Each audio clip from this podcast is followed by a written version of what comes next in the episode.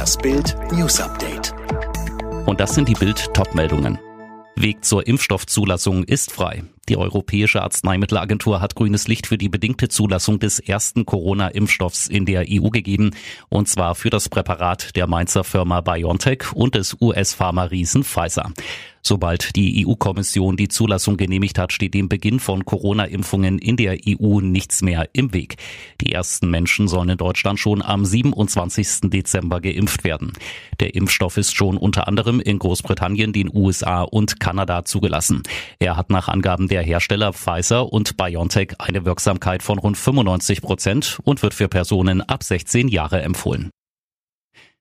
Markus Söder befindet sich in Quarantäne. Weil Staatskanzleichef Florian Herrmann positiv auf Corona getestet worden ist, muss jetzt auch Bayerns Ministerpräsident Söder in Quarantäne. Er twitterte, als Kontaktperson 1 habe ich mich umgehend in Quarantäne begeben. Die Amtsgeschäfte werde ich digital weiterführen. Wünsche Florian Herrmann einen milden Verlauf und gute Besserung. Münchens Oberbürgermeister Dieter Reiter ist gerade erst aus seiner zweiwöchigen Quarantäne zurück. Trotz gemeinsamer Pressekonferenz am Montag mit Markus Söder muss er nicht erneut in Quarantäne, da er keinen direkten Kontakt zu Hermann hatte. Eine Sprecherin versicherte Bild auf Anfrage. Bei dem Treffen haben Söder und Reiter zudem FFP2-Masken getragen und den Sicherheitsabstand beachtet. Und jetzt weitere Bildnews. Im Prozess um den rechtsextremistischen Anschlag auf die Synagoge in Halle hat das Oberlandesgericht Naumburg den Täter zur Höchststrafe verurteilt. Der 28-Jährige kommt lebenslang hinter Gitter. Mehr von Tim Ritztrup. Das Gericht hat die besondere Schwere der Schuld festgestellt. Damit ist eine vorzeitige Haftentlassung nach 15 Jahren so gut wie ausgeschlossen. Außerdem wurde gegen Stefan B. Sicherungsverwahrung angeordnet. Der 28-Jährige hatte im Oktober vor einem Jahr versucht, die Synagoge in Halle zu stürmen und möglichst viele Menschen zu töten.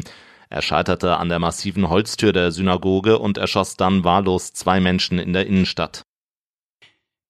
Wegen der neuen Corona-Variante in Großbritannien ist der Eurotunnel für Passagierzüge gesperrt und der Fährverkehr gestoppt worden.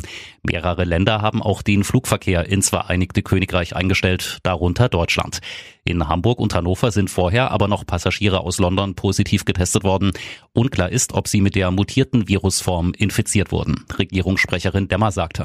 Dass Viren sich verändern und mutieren, das ist ja überhaupt nicht ungewöhnlich. Eine mögliche deutlich schnellere Übertragbarkeit droht allerdings das Pandemiegeschehen zu beschleunigen. Daher geht es jetzt darum, die Mutation als Beschleuniger der Pandemie möglichst aus Deutschland und Kontinentaleuropa herauszuhalten.